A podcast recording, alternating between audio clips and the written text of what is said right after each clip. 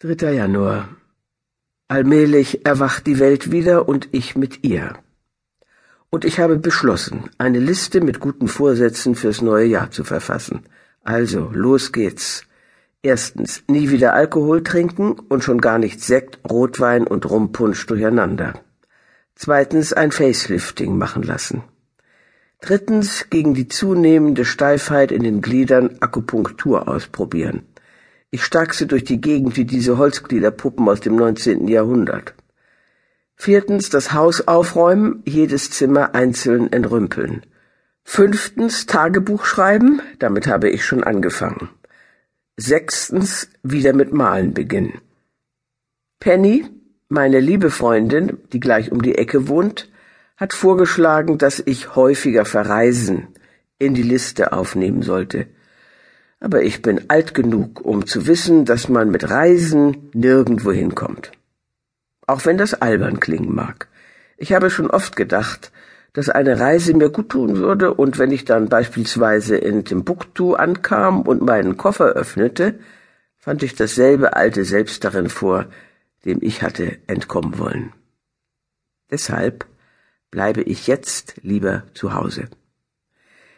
Ist vielleicht sonderbar, das Facelifting so weit oben auf die Liste zu setzen, aber bei der Silvesterparty sprach mich ein gruseliger alter Mann an. Ich schreibe alt, obwohl der vermutlich in meinem Alter war, und sagte, Sie erinnern mich an eine burmesische Prinzessin. Mir war sofort klar, dass er mich nicht erotisch und exotisch und wunderschön fand, sondern dass der verführerische Schlitzaugeneindruck darauf zurückzuführen war, dass meine Lieder so tief herunterhängen. Und wieso schreibe ich wieder Tagebuch?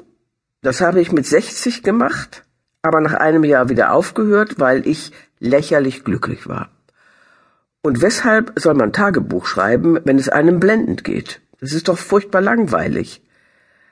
Außerdem hat man keine Zeit zum Tagebuchschreiben, wenn man glücklich ist, weil man nur schöne Sachen macht, wie Freunde zum Abendessen einladen, alte Folgen von Dick und Doof auf YouTube gucken, das Gästezimmer frisch streichen oder einfach mit einem lieben Menschen zusammensitzen und, na ja, eher wenig machen. Wenn man mit jemandem zusammen ist, möchte man eigentlich keine schönen Sachen unternehmen, sondern eher nichts tun. Als ich im grandiosen Alter von 60 Jahren Archie, die große Liebe meines Lebens, wiederentdeckte, haben wir sehr häufig einfach nichts gemacht. Nach Archie war ich schon seit meiner Jugend verrückt, aber wir hatten jeweils andere Partner geheiratet und uns dann aus den Augen verloren. Nach meiner Scheidung von David und dem Tod von Archies Frau wurden wir ein Paar.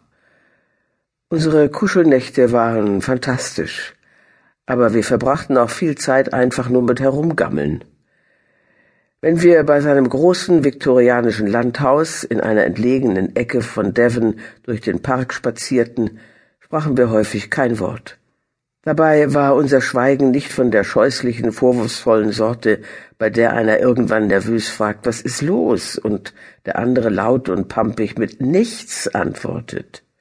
Diese Zeiten liegen zum Glück hinter mir. Nein, wir konnten auf eine freundlich entspannte Art gemeinsam schweigen. Manchmal plauderten wir ein bisschen und machten Pläne für die Zukunft oder beschäftigten uns mit Erinnerungen. Ich erzählte ihm von meiner stressigen Zeit mit David, der heute einer meiner besten Freunde ist, und Archie erzählte mir mit so viel Schmerz und Liebe vom Leben mit seiner verstorbenen Frau Philippa, dass ich unmöglich eifersüchtig sein konnte. Ab und an redeten wir über meinen Sohn Jack, seine Frau Chrissy und meinen heißgeliebten Enkel Jean und freuten uns gemeinsam über die Ehe seiner Tochter Sylvie mit ihrer Kinderliebe Harry. Archie und ich hatten gleich zu Anfang beschlossen, dass wir nicht zusammenleben wollten. Wir waren beide klug genug, um nicht auf diese unsinnige Idee zu kommen, vor allem da ich mich seit meiner Scheidung allein sehr wohl fühle. Aber wir verbringen oft die Wochenenden zusammen. Entweder er ist bei mir in meinem Haus mit Terrasse im Londoner Stadtteil Shepherd's Bush, oder ich fahre zu ihm nach Devon. Stets gerüstet mit Heizdecke, Daunenweste und Angora-Schlüpfer.